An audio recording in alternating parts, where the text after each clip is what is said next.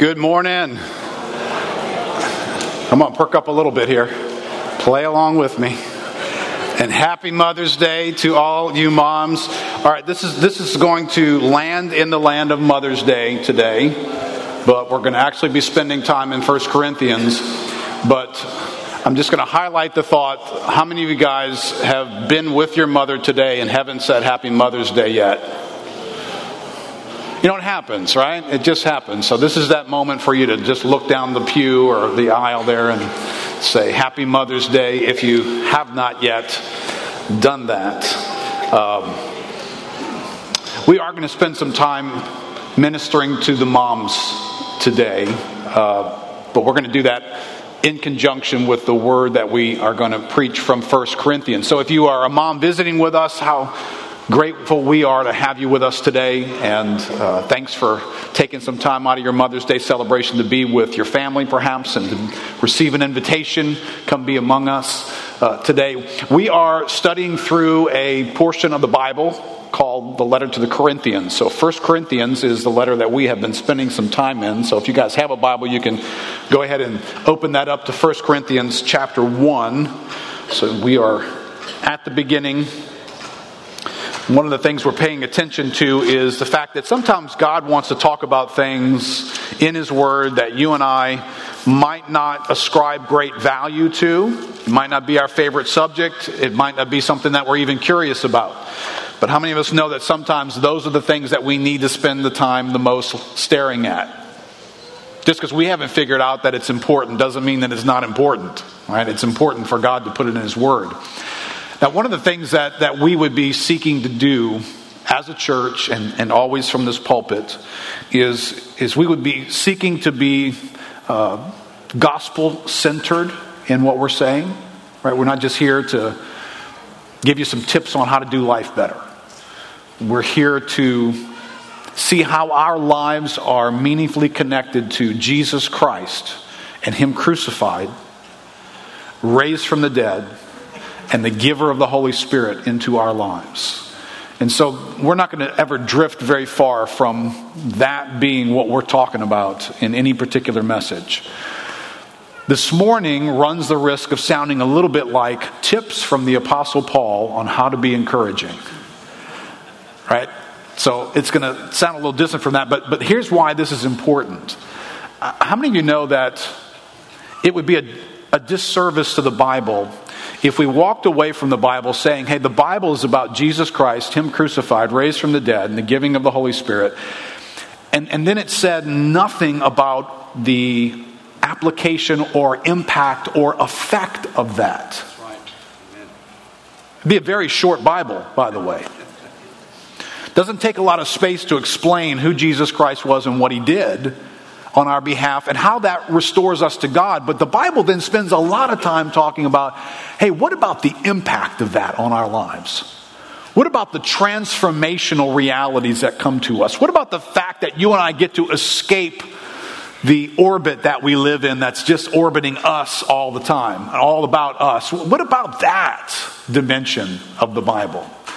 Well, well that's, that's an important dimension of what Corinthians is doing, right? I, I think I put this quote up a couple of weeks ago. Can we pull up that thought from Ben Witherington? Uh, if we are to characterize 1 Corinthians as either a problem oriented letter or a progress oriented letter, then it must surely be placed in the former category.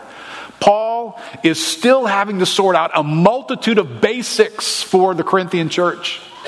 As we turn to detailed analysis of the letter, we pick things up midstream. Paul, listen, is in the midst of trying to create community.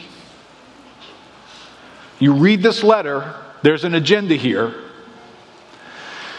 And, and Paul's going to spend a lot of time talking about the creation of community the relating of people one with another, the coming together for the sake of bringing glory to God as a together entity. He will spend quite a bit of time from that. That doesn't mean he's ignoring. As a matter of fact, he's going to highlight Jesus Christ and Him crucified. He's going to say something that sounds like an anomaly.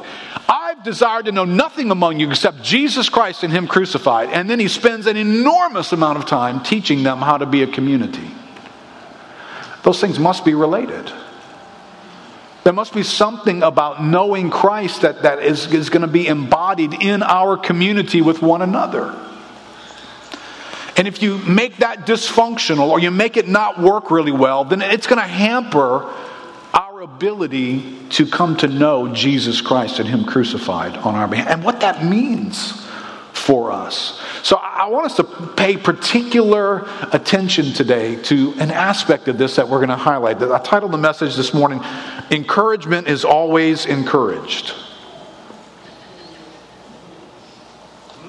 And I'm going to come back to you, mothers, in this regard. Because if, if there is a task that is taken for granted in the universe, it is motherhood.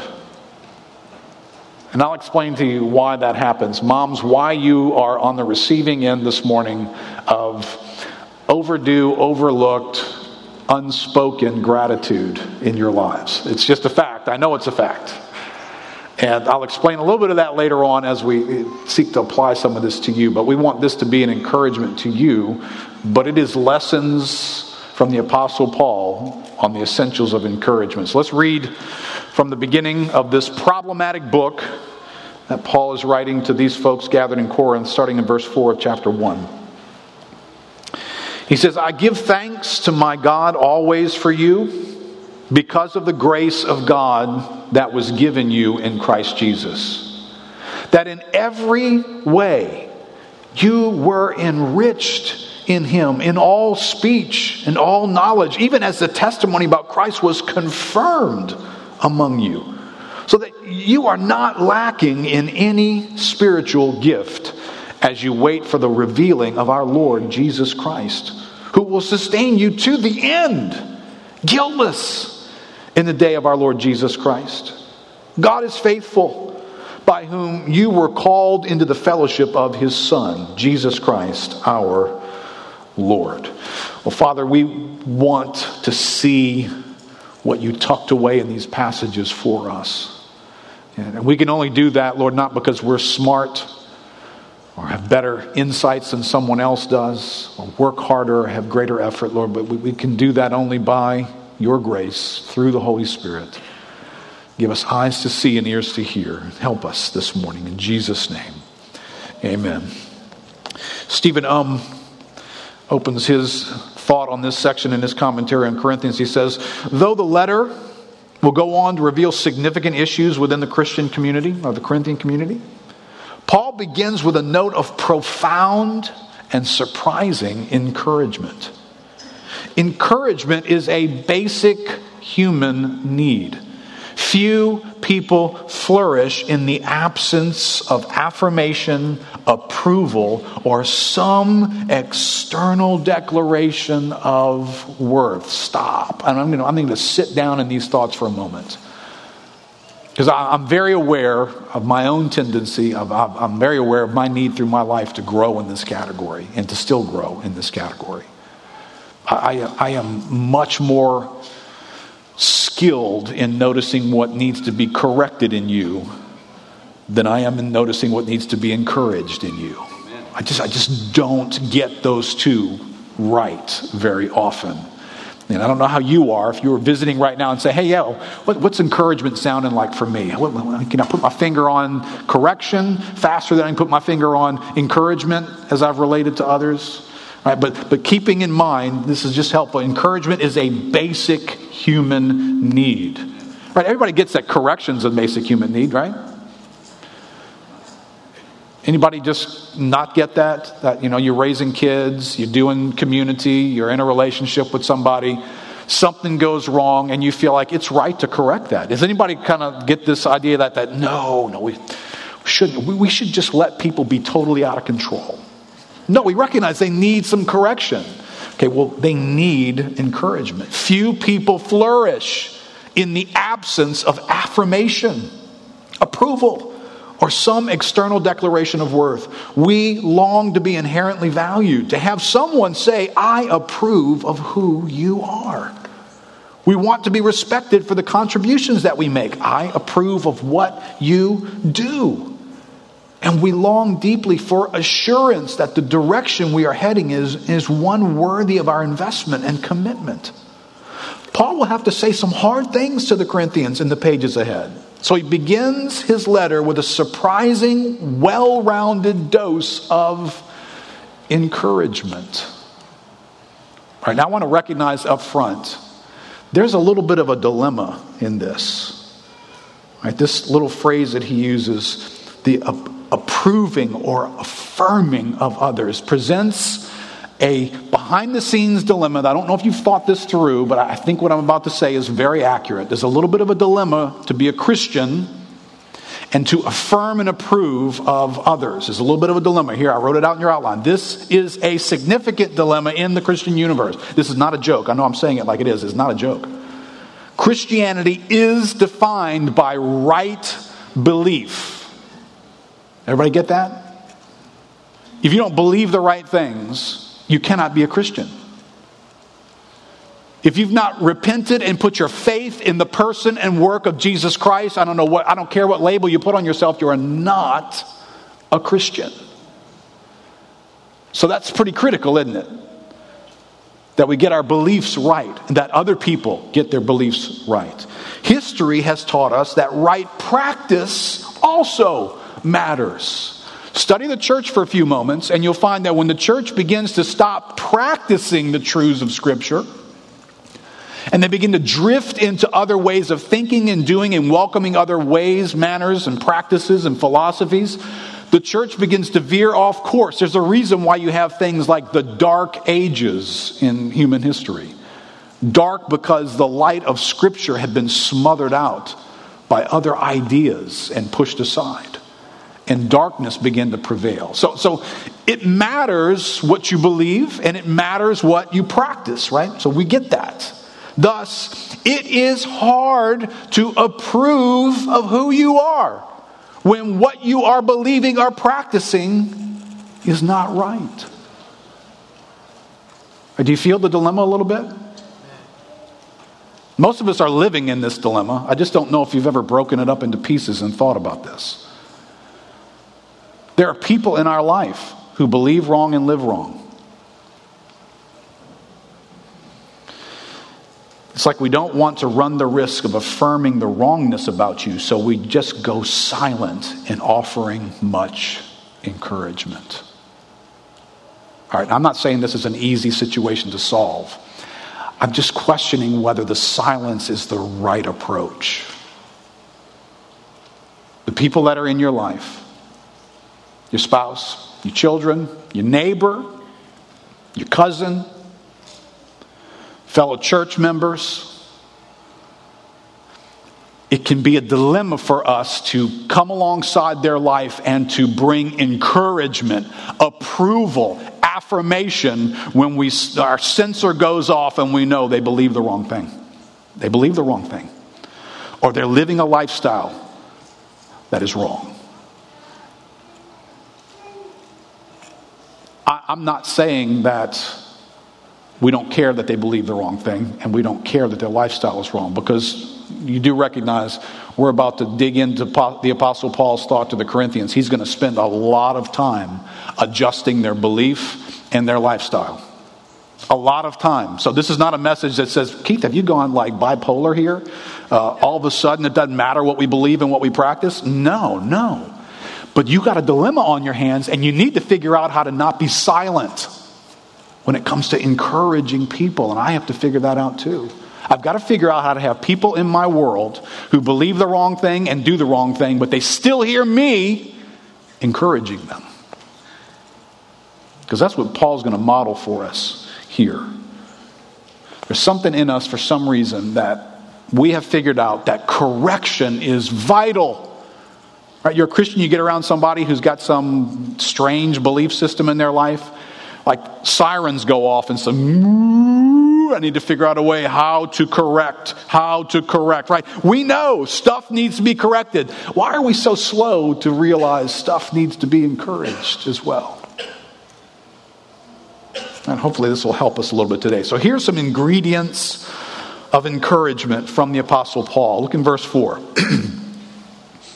All right, remembering where this book is going, lot needing to be corrected. But look at what he manages to pull off saying to these people who we know are a difficult bunch of folks. Verse 4 I give thanks to my God always for you. Right, there's something spilling over in the Apostle Paul's life here. Right, this, this doesn't work that today you heard a message on encouragement and then you, you sort of put that on in some required way. And everybody around you starts noticing you've got some plastic form of encouragement going on because you're, you know, you, you heard a message that obligates you to do that now. Uh, I don't think that's what's going on here with Paul. I think for Paul, there is something in his heart that he genuinely feels this way. And, and, this is not an easy group for him to be able to say, I give thanks to my God always for you. Because the you on the other end of that are a bunch of difficult people in his life. They've created extra work for him. They've been wayward. They've been stubborn. They've been critical of him. They have talked behind his back. I mean, y'all love that, right? When you discover somebody's been talking behind your back, not just talking behind your back, but undermining who you are to others, saying things about you that aren't even true, repeating things that you supposedly said in a way that puts you in a bad light, and that's not what you said. That, that's what's happening with the Apostle Paul, with the you people that he's saying, I give thanks to my God always for you.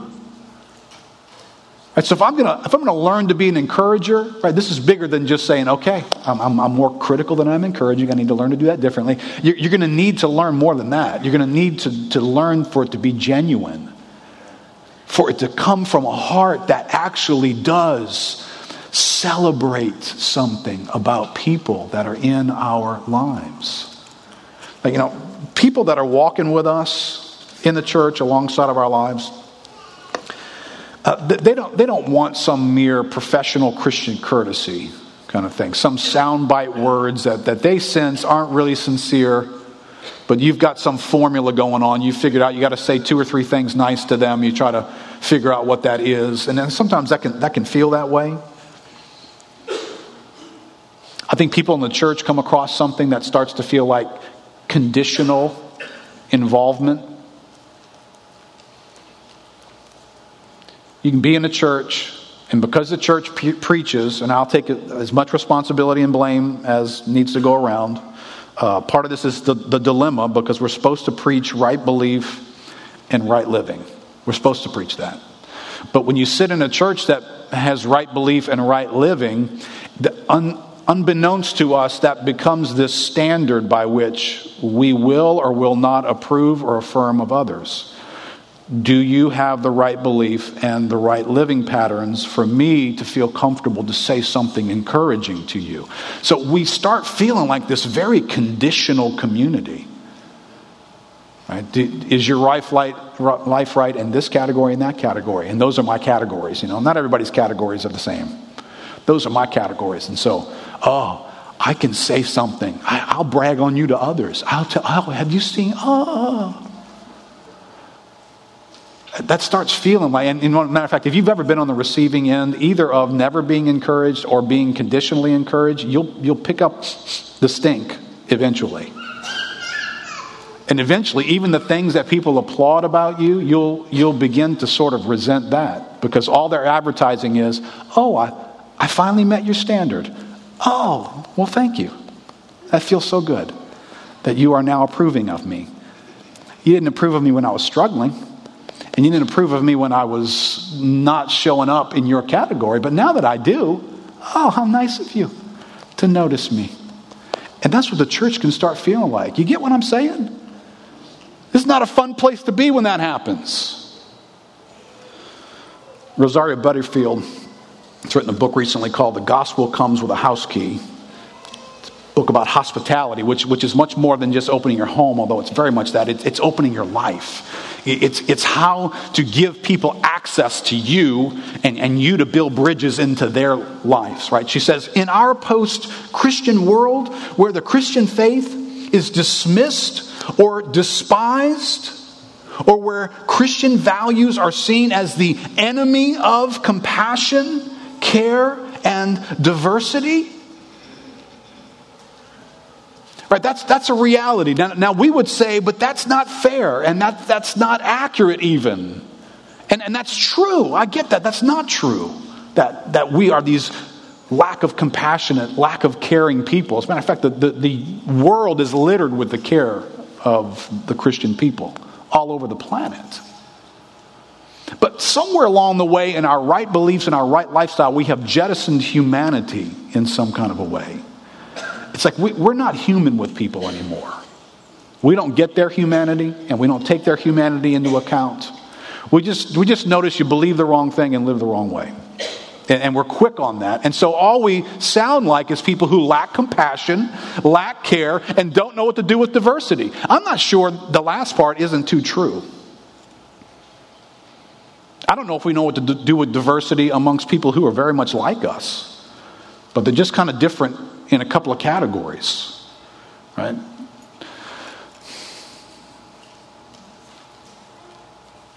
I mean, how do you do affirming, approving, and encouraging people who, who don't share your values in your special categories?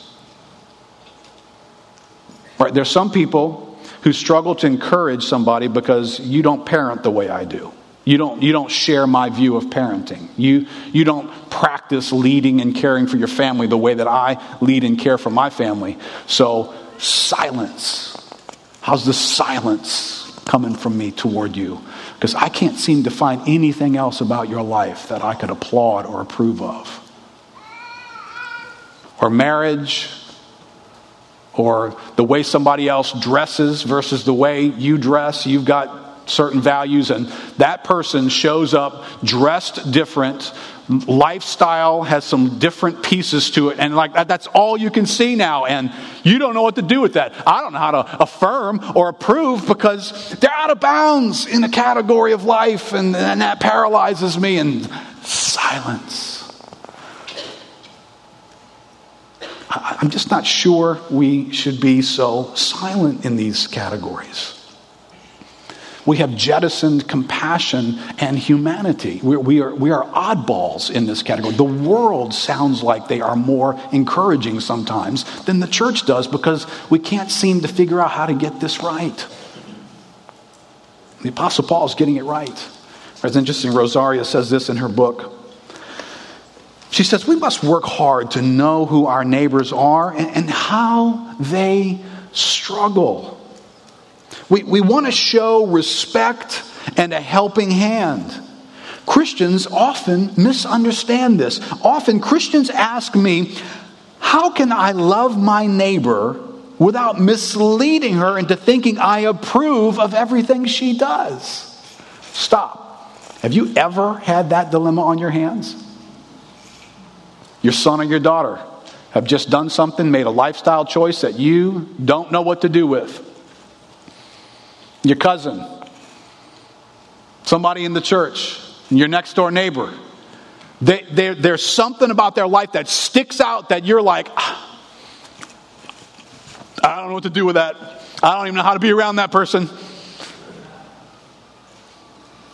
Because we're afraid we're going to approve of everything she does. Rosaria goes on and says, this, this lady's got quite a way with words. First, remember that Christians cannot give good answers to bad questions. no one approves of everything others do. No one. It's a false question. Do you approve of everything everybody does? No. So, what's the deal with the person who's in a category of life, in a belief system, thinking something, and then we want to come alongside them and find some means of being encouragement, but we're paralyzed? Well, until you check this box off that you believe this, and until your life is practicing these four things, silence. is that right? I know it's complicated, but I'm just not sure it's right. Paul finds a way to engage a people with a list of issues and lack of lifestyle and confused belief, and yet he still manages to find a way to show up in an encouraging way in their life, even though he at some point is going to correct all kinds of things in their lives. So these things can go together, apparently. Right, second ingredient here, found in verse 4 a God centered awareness of the setting, right? People, settings. How God centered am I about what's going on in that place, in that person, in that setting of life? I give thanks to my God always for you because of the grace of God that was given you in Christ Jesus. That in every way you were enriched in Him, in all speech and all knowledge. Verse 7 so that you are not lacking in any spiritual gift. Paul gazes into the Corinthians world, into their life, with all of its dysfunction and disorder, and he notices things that he can applaud. He notices that in this setting, where there's a lot of human mix up, there's also divine grace on the scene. He manages to stare into their world, if you will, do a break out his Sherlock Holmes and look around at some evidence, and he finds God's fingerprints all over stuff. God is at work in this place where there's so much stuff going wrong. God is at work in this place. In Acts chapter 11, verse 23, we get this quick thought, and it's significant, I think, that it comes from a man named Barnabas, whose, whose name means son of encouragement. Says, When he came, speaking of Barnabas, and saw the grace of God, he was glad, and he exhorted them all to remain faithful to the Lord with steadfast purpose. Barnabas shows up in Antioch. And, and he's, he's like a guy looking for the grace of God. Where is God at work? Where do I see God affecting things, planting things, awakening things, adjusting things, strengthening things? And he sees it. You know, sometimes when you're looking for stuff, you see it, right? Charles Spurgeon says, It's something to be thankful for God's goodness to yourself, but it's a higher virtue to be thankful for God's goodness to others. How grateful we might be all day long if we had quick eyes to see the grace of God in our fellow Christians. And if we bless God for it whenever we saw it. There are some whose eyes are much more quick to see imperfections than to see graces. No, come on, Charles, really? You know somebody like that? Poor guy. It's a pity to have such jaundiced eyes as that. May we have good, sound, clear, gracious eyes which will see all the good there is in our fellow believers. And may we then ascribe it all to God and bless and praise Him for it. Right? God is at work in people's lives. It is our duty and obligation. Remember, Paul is trying to create community. And, and if we want to be a community and we want to experience community, it is our calling to notice the grace of God that is present among us. Otherwise, we will quench community among us. He says in verse 5 that you were enriched you were enriched in all speech and all knowledge, right? There's something here to be encouraged. There's a unique thing that God has injected into the Corinthians speech and knowledge, right? These are loaded phrases. We'll unpack them as we move through the book.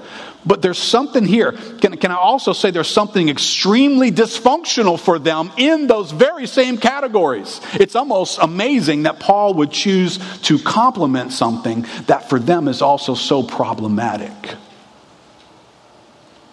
How many of you guys have ever been restrained to compliment someone because you're afraid that it's going to make them proud?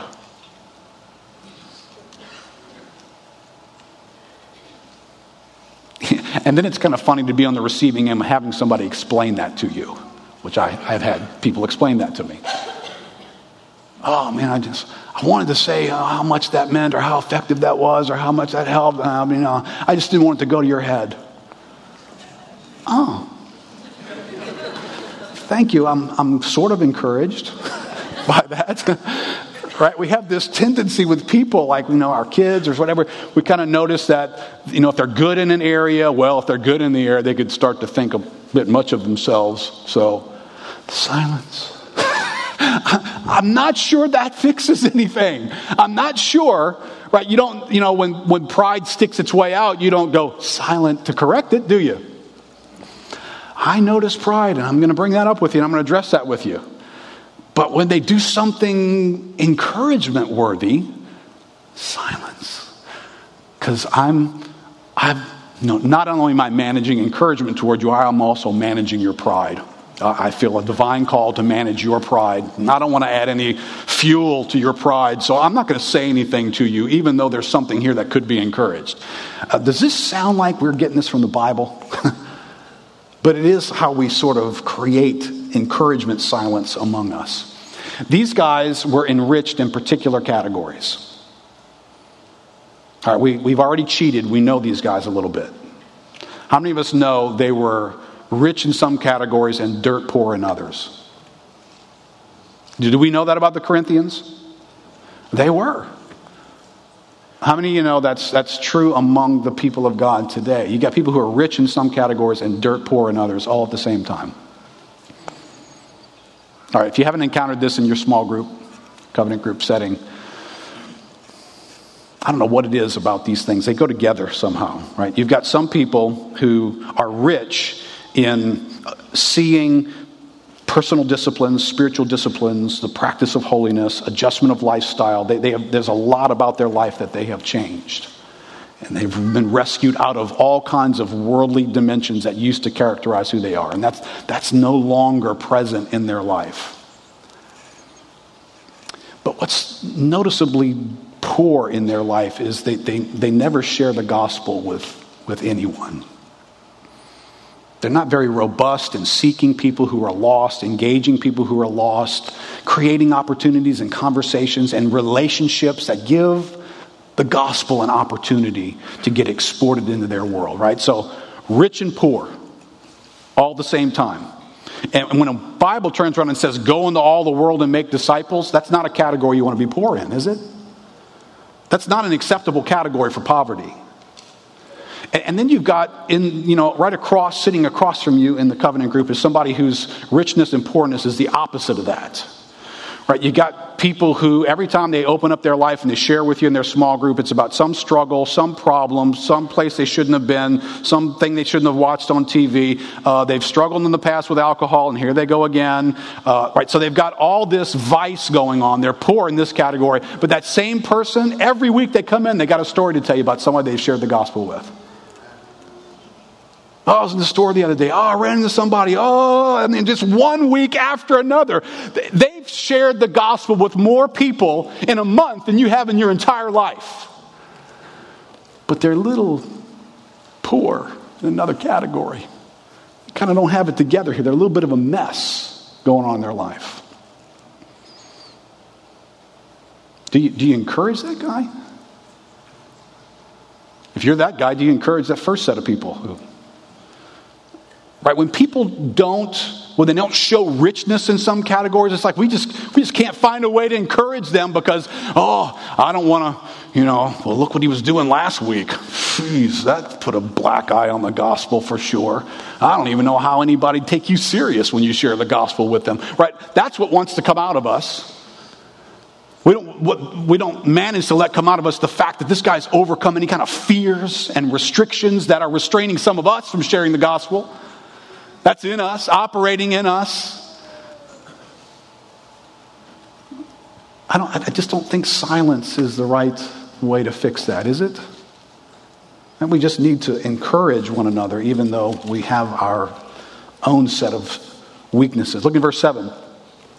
Here's what Paul notices the enrichment that's unique to them. He notices the spiritual gifts that are operating in their midst. He, he's looking for this stuff. He's looking for things that he can say, boy, that's exciting. Look at what God is doing in your midst. Look at how you guys are receiving something from God. And he highlights spiritual gifts in their midst. I mean, have you read the rest of Corinthians? They, they were both exceptional and dysfunctional all at the same time in this category of spiritual gifts. They did some of it right, and then they overused some, neglected others, looked down on some people because they didn't have the same spiritual gifts that they had. These guys, Paul, you sure you want to applaud the spiritual gifts? Why don't you stay away from that? Don't touch that thing. Look at what they're doing. Don't, oh, Paul, don't encourage that. That's how, but he, but he does. You know, sometimes God is doing more in settings than just the dysfunctional part. And sometimes, even when things are dysfunctional, God is still at work in that very dysfunction in a way that needs to be noticed and appreciated. And listen, I don't do this well, right? I mean, I, I know a particular guy in the body of Christ that he stares at the charismatic world where there are spiritual gifts operating. And once he locates dysfunction and them being done poorly, it's like he can't find anything good to say about them anymore. And I, I know I can be guilty of that. I can find dysfunction in people's spiritual lives, their spiritual teaching, what they're doing, and, and just fail to see any way that God is at work there. Uh, boy, if there was a guy who should have done that, it was Paul. And he doesn't do that. He, he finds fingerprints of God, even in the categories where everything wasn't clean and tidy. So I, I think we can learn some helpful lessons here. Uh, next thought on encouragement. Encouragement uses a wide angle lens versus a zoom lens. If you're going to encourage things, you might need to take off that zoom lens that you normally operate in, that zooms in on the two or three things about human beings that you have prioritized, and use a wide angle lens that includes many of the things that God says are valuable and true. Right? He says in verse 6 even as the testimony about Christ was confirmed among you. Really, Paul? With these guys? Amidst all the suing one another and sexual immorality and overlooking each other, man, they can't even come together and eat communion right, for goodness sake. You see, the testimony about Christ was confirmed among them? Well, yeah, Keith, if you open your eyes and look for life, you might see it. Charles Spurgeon says it was very wise of Paul to thus praise these Corinthians where they could be praised, for he was about to upbraid them and reprove them for many things which were not pleasing to God. Right? So this is not a one mode setting, right? Okay, we're going to all abandon any form of correction. Now we're all going to move into encouragement mode. No, we're supposed to do both. And he's going to do both, and we should learn to do both. If you have the unpleasant duty of rebuking those who deserve it, always take care that you begin by saying all that you can and all that ought to be said in their favor. It will prepare the way for what you have to say for them afterwards. I, I, I seldom disagree with Charles Spurgeon. I partially disagree with him on this one because of the way he said it. If you have not developed a lifestyle of engaging people this way, to only bring encouragement as the warm up band for correction, the people in your life will smell that out immediately and they will listen to your encouragement waiting for the other shoe to drop. Right, so they know mom and dad only show up and say, huh, you know, this is great, and this is great, and this is great. They're almost like, okay, now why are we really talking? Here's why. Last Friday, you know, uh, so th- this is not a technique. This, this has got to be a lifestyle that we develop a sense of genuine gratitude in our hearts, an ability to see the grace of God activity in people's lives. And, and, we comment on that. Sometimes we comment on that without any correction being on the tail end of it. And then sometimes there is correction on the tail end of it. Now, listen, this is, this is going to find its way into parenting relationships, our spouses, the community that we're building here. Anytime that you're building community, this is, this is a pretty important thing. Right? There are going to be people in our lives that need for us to bust out the wide angle lens and take a picture of their life and notice all kinds of stuff in it. Instead of the zoom lens that just kind of says, last Friday, which, by the way, I've got a file on all the other Fridays. So, can I bring that up while we're talking about last Friday? Because this is about the 18th time you've done this. Yes, I am counting. Uh, but is there a wide angle lens anywhere that says there's about 18 things that are really, really going well in your life that I affirm, I approve of? Right? Parents, this is an informative verse for us. I don't know, somehow we think our own children are going to escape the implications of this verse. Ephesians chapter 4, verse 13, as Paul defines the function of ministry in the local body, that it's trying to help something, it's trying to address something, it's trying to equip something, he says, until we all attain to the unity of the faith and the knowledge of the Son of God, right? If you just stop right there, until we all attain, what does that, what does that tell you? We're not there yet. Thank you, Ronnie. We're not there yet. So, how shocking should it be, parents, when your children exemplify the fact that I'm not there yet? They're in the Bible, they're right here in this verse. It's called immaturity. There's a process through which our life morphs and changes and grows, but along the way, it's not a finished product, and people are in our lives not finished products.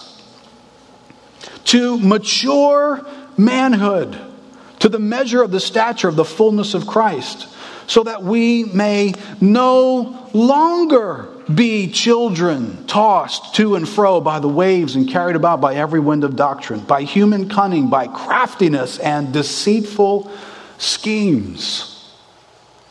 All right, now this holds out something for us to aim at. That's what this verse does. It says, God has given gifts and leaders in the church to equip the saints for the work of ministry so that this can become our experience. But what it also teaches is you are on your way there you are not fully there.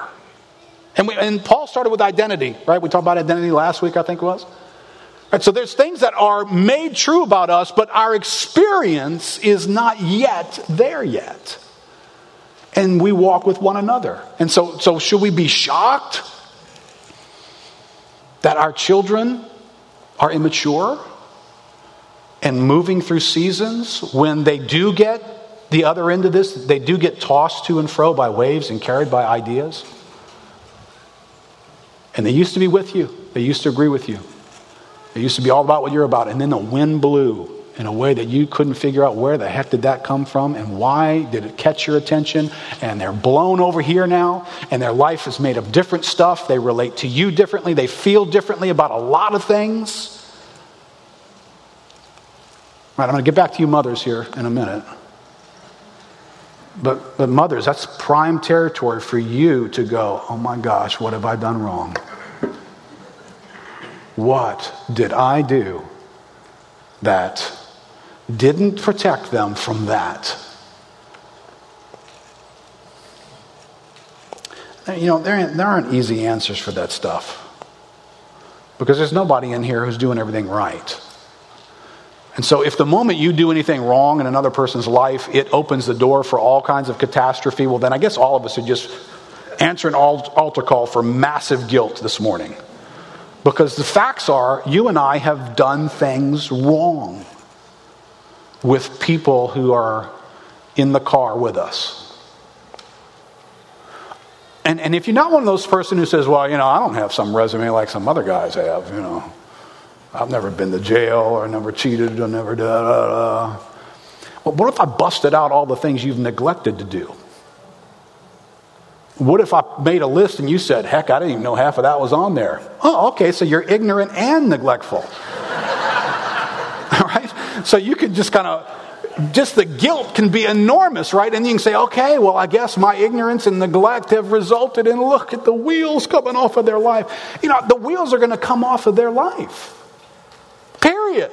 Adam and Eve. You remember them?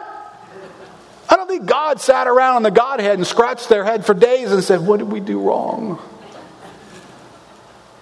I can't explain all the nuances of why sin invades and, and does what it does in people's lives. But you know, you know, play a smaller part. You're not exactly responsible for everything. And Mother's Day is a tough day, isn't it? For moms, because you can visit that stuff and you can feel a sense of all that's not been done by you, or things that you did that were wrong or neglectful. Okay, this verse is telling you this is not yoking it to so this is until we attain to the unity of the faith that there's, there's an attaining, there's a maturing, there's winds of doctrine and ideas blowing, and people get carried along by them. Human cunning and craftiness and deceitful schemes are out there, and they will touch people's lives, and, and, and they will show up, and they will be in your small group, or they will be your children. And, and you will have to break out your wide angle lens and figure out how do I encourage that? Well, if you're only using a zoom lens, you're going to go silent. Right? Spouses, you are called to walk with and encourage a husband or a wife who is in need of your wide angle lens view of their life. This can be a really nasty habit in marriages, can it? We are zoom lens specialists. You ever see those cameras that got the giant lenses on them? You can't put them back in the bag. They're just, they're giant, right? Just imagine you wake up in the morning, you strap that baby on, still got your pajamas on cup of coffee in your other hand, looking at your spouse like this.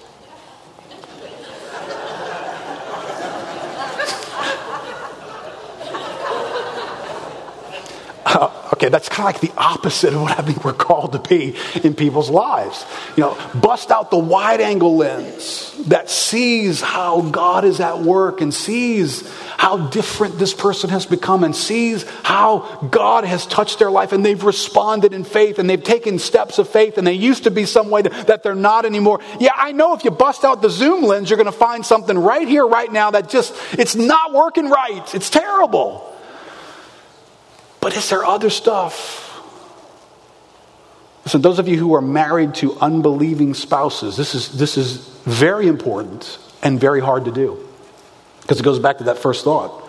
I, I don't want, he's not a believer, Keith. I mean, he does, he's not a Christian.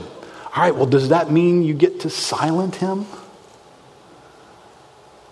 He's an incredible provider. He's amazingly faithful to you. He's sacrificial. My, my dad was to me a heroic figure in so many categories. I, I, you know, I'm convinced he only came to faith in the, in the last year and a half or so of his life. But before then, there was so much to appreciate and admire, even though his belief was wrong. And unfortunately, like on, like on Mother's Day, I, I, I figured out eventually in life what a lousy son I was to have failed for so many years to not communicate to him encouragement about who he was and the impact that his life had had on mine. It wasn't until we started to have kids of our own that I started to realize all the ways that my dad had laid his life down for me and never made a fuss of it, but it cost him to be who he was to me and to live the life that he lived and the decisions that he made. And once I clued into that, I never missed an opportunity to write him a card, to, to write long notes of appreciation for him. But listen, you, some of you guys are married to people that you're like, well, you know, but he doesn't believe the wrong thing. And, and, there, and there are some aspects of his life that are not right. Okay, you cannot go silent. Silence is not the response to that. It doesn't mean you give up on right confession and you give up on a life that reflects the glory of God. You're not giving up on that. But silence is not the right thing. People should experience from us a sense of care and compassion and encouragement in their life. Otherwise, we're just weirdos. You try getting somebody's life, and the only thing you've ever got to say is, uh, You ready to check this box? Read the statement carefully. That's right, Jesus Christ lived and died. And you ready to check that box? All right. We're just weird. I mean, we're just weird people when that happens. We might need to figure out hey, okay, how can I encourage this person? How can I be involved in them that helps in that way? Listen, this is true in the, in the church as well. If you bust out your Zoom lens, You, walk in here every, every Sunday morning, you walk through that back door, and you go to your covenant group, and you've got this big, giant zoom lens on everybody that you come in contact with. Where were you? Jazz Fest? Didn't see you here last week. Just saying. uh, all right, last thing. Encouragement places the ultimate burden where it belongs. This is, this is why you and I can be encouragers, because we've got this ingredient operating in us strongly. And Paul did. Verse 7. He mentions Jesus Christ in verse 8, who will sustain you to the end, guiltless in the day of our Lord Jesus Christ. God is faithful by whom you were called into the fellowship of his Son, Jesus Christ, our Lord. Why is it that Paul's not so, oh my gosh, I've got to make sure I'm not encouraged the wrong thing, and I don't, I don't want to say anything because, you know, they got a lot of dysfunction here. Because he had a big category, a genuinely big category inside of him that he knew God is at work here. And ultimately, he's the one who is faithful. I'm not staring at a great group of faithful people in Corinth. My hope is not in them. My hope ultimately is in the God who has called them into fellowship with his Son, that he's going to be at work to preserve them and work in them guiltless to the end. The God who began a good work is going to be faithful to complete it. So he's staring in the right place. Listen, you and I, if we stare at people, this is the man centeredness that we tend to have. If we stare at people, you, you sort of can't find much to be hopeful about in the future. And so, how do you get alongside that and encourage it? But, but what if you saw God in that setting? What if you knew that God was the one who began this work and He is at work and He's good at what He does? Even when it looks like it's not going in the right direction, it's going to land in the right place because of the nature of who God is. All right, well, if I really believe that, it kind of releases me into encouragement. And it also provides for me enormous personal encouragement as well, doesn't it? Paul's going to bring a lot of emphasis. It's going to be, it's going to be an interesting thing for us to wade through this first chapter. Paul brings so much emphasis on what God does in this human arena. The emphasis is on what God does. The Corinthians aren't doing real well. But Paul's encouraged because he knows the end outcome is not based in what they're going to do. It's based in what God's going to do in them. And so he's released into encouragement as a result of that. So, so these are the ingredients, if you will, that Paul introduces us to as he moves into a letter that's got a lot of stuff that needs to get fixed in it. All right, let me, let me spend some time talking to the, to the moms here for a few moments. All right, so ladies, I'm, I'm not going to make you, I'm not going to make you stand up for this. I had a wife ask, me, "You going to make us stand?" Sunday. Is that so terrible? I don't know. Is that out of bounds? Uh, yes, I am going to make you stand in just a minute. I'm just not going to make you stand through everything I'm saying because I don't want your legs to get tired. All right, what, is, what does this mean for you? These essential ingredients of encouragement. How, how does this show up in, in your world? Well, one, genuine gratitude. As Paul spoke to these Corinthians, he, he was mindful to let them know, I give thanks for you always. Right, here would be the challenge of this rather dysfunctional day is the people that are in your world, mothers, they're not specialists in gratitude, in giving thanks, in knowing how to best give thanks. And, and if you're not careful, what you take that as is the thought that maybe you haven't done all that much that made an impact on them. All right, can I give a disclaimer here? I had to write this out and make sure I say it right. By the way, I'm going to offend everybody who's a child of a mother right now. Just want you to be aware of that. And even you mothers who are children of mothers, you're going to find yourself on the wrong end of this. the level of gratitude communicated is not an accurate reflection of the gratitude that is present. It's more of a reflection of your children's lack of practice and ability to escape the orbit of their own lives.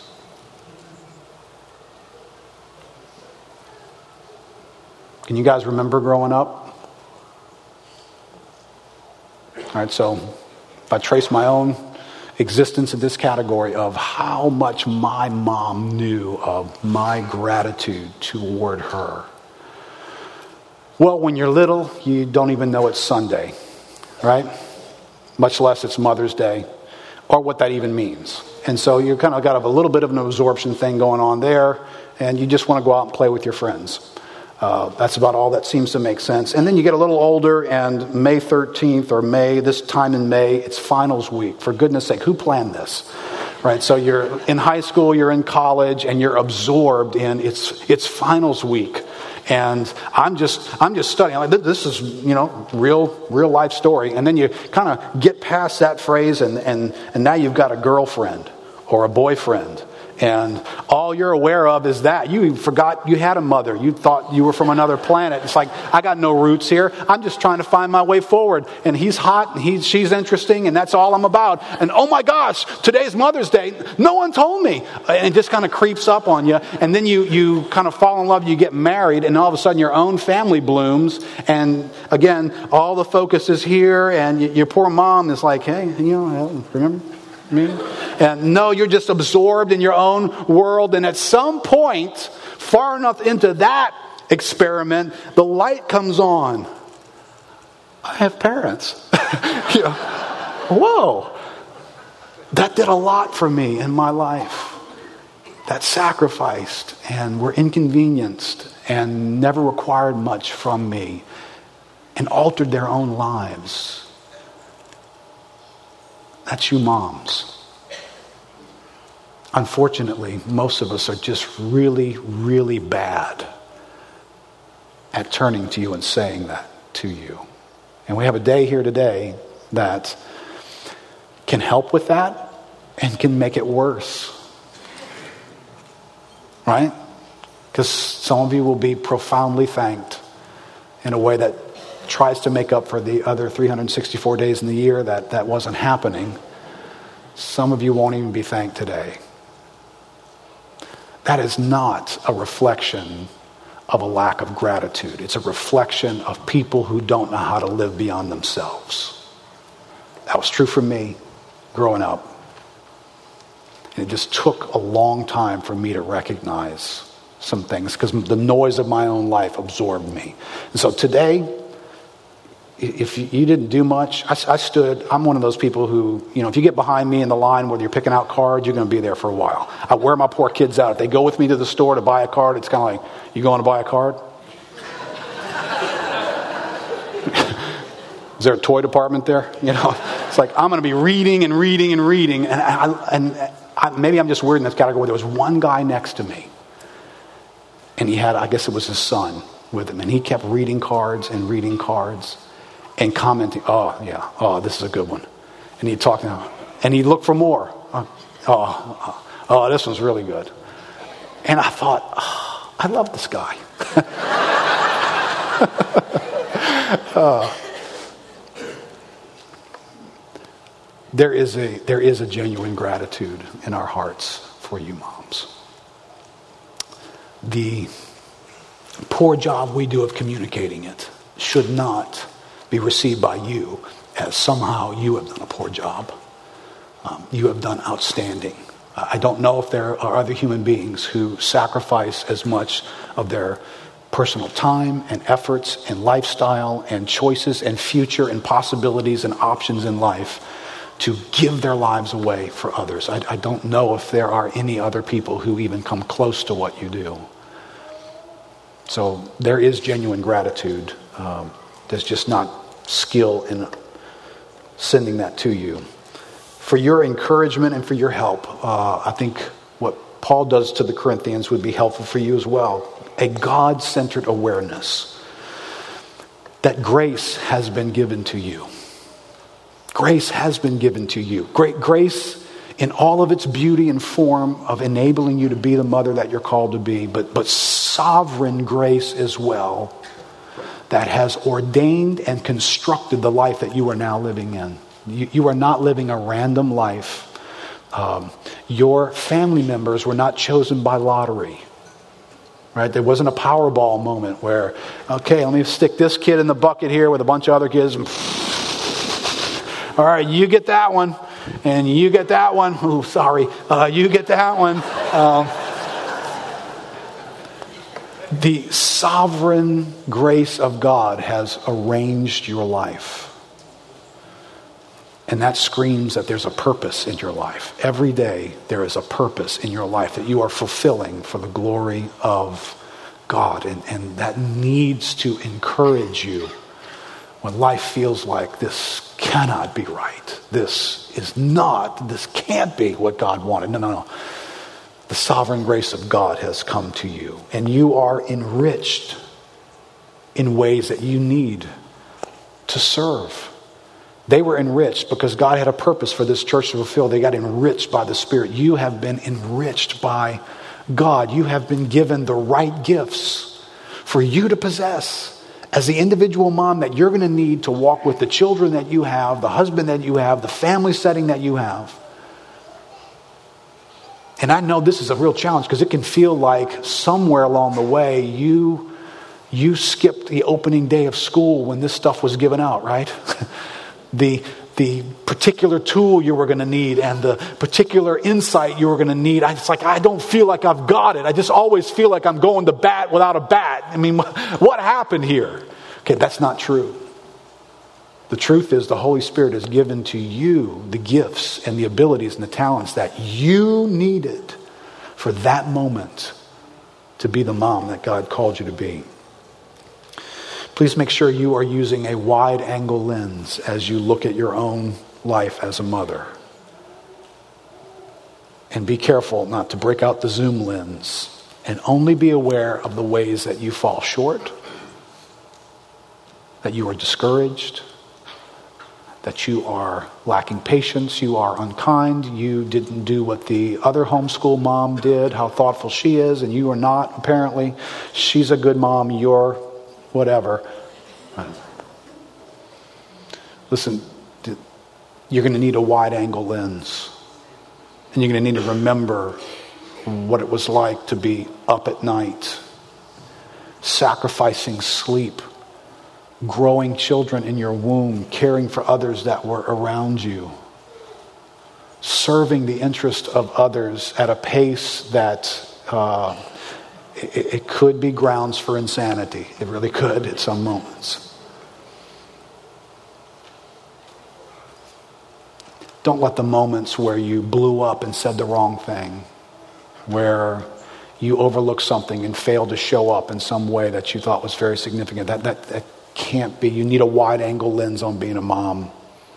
Because there's a lot that God has done in you and through you that has been so much grace to others around you. And lastly, Eric, you can come up. I don't know where you are. Be encouraged that ultimately God is at work. And God is faithful in and through you to accomplish the things that He has set out to do, to give grace into other people's lives through you. Ultimately, this does not rest on you. Ultimately, the people in your life, they're not dependent upon you being ultimate. They're depending upon God being ultimate and God being faithful. Everything doesn't need to go right or be right about you. That's not true about God. Everything does need to be right when it comes to Him, but thank God that's His responsibility. So as you ponder motherhood, and I know that there's a lot of moms here this morning, and that you're pondering motherhood today from a lot of different places. For some of you guys, this is it's a wonderful day. You get to be with your family, to celebrate so much observable, loud, good things happening in your life. For some of you, that's, that's not going to be the day you're going to have. For some, you're going to have a, a pretty good day, but it's still going to feel pretty bad. Times and seasons have come and gone. Missed opportunities. Right? You're going to sort through all kinds of stuff today. But this room is full and your life is filled with people who have been so encouraged by you in moments that we needed it. Just needed somebody to show up and be there for us. Be faithful. Have something to say that made a difference. So, by God's grace, can we bust out a wide angle lens this morning and pray for you, moms, with hearts full of gratitude and an awareness that through you and all around you, there is so much grace from God in our lives. So, can I ask all the moms that are here this morning, if you would stand up this morning?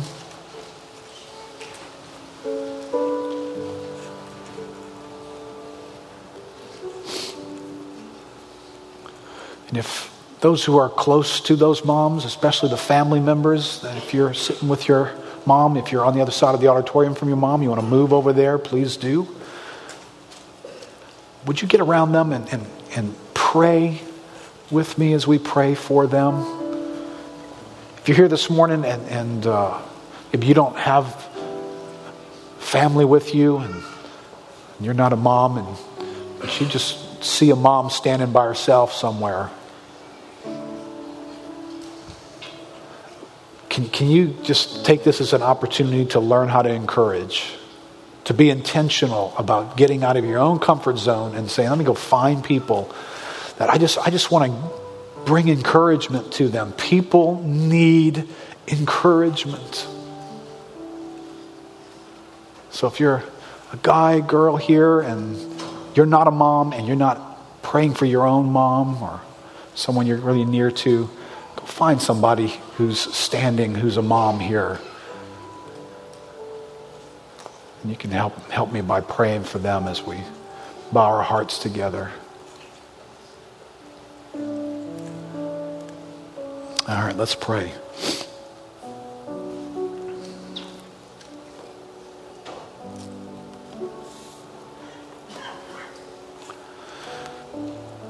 I give thanks to my God always for you.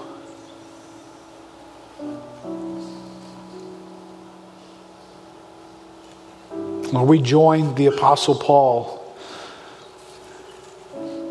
in looking into our own hearts and finding the truth of that for these ladies that are standing in our midst.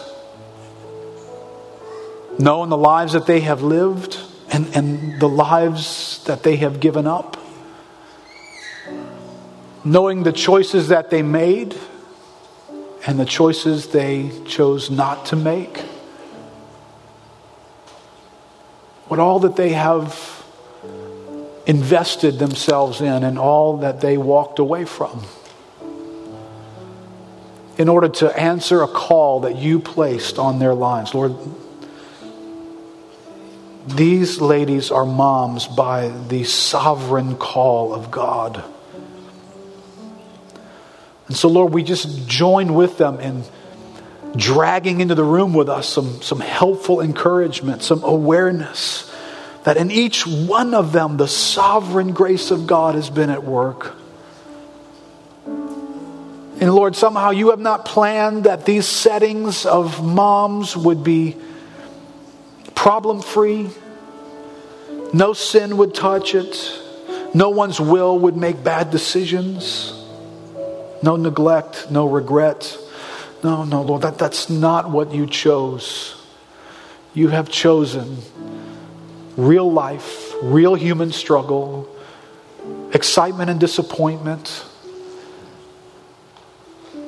For Lord, you are wanting these moms to turn to you and hope in you, to avoid the temptation that makes them think they are ultimate in someone's life. They are not. Lord, this morning, would you encourage moms by taking some of the weight off? That they are not ultimate. Ultimately, God is at work and God is faithful and God is calling people sons and daughters. God is doing something that's going to be bigger than what anybody else did. It's going to be more influential. It's going to be more determinative than anything that a human being could do, including a mom. So, Lord, would you let some of the weight come off of these moms?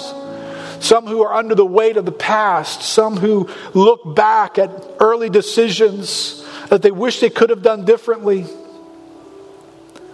God, would you freshly encourage them with an awareness that the God who is faithful didn't need people to be perfect in order for him to accomplish his purpose?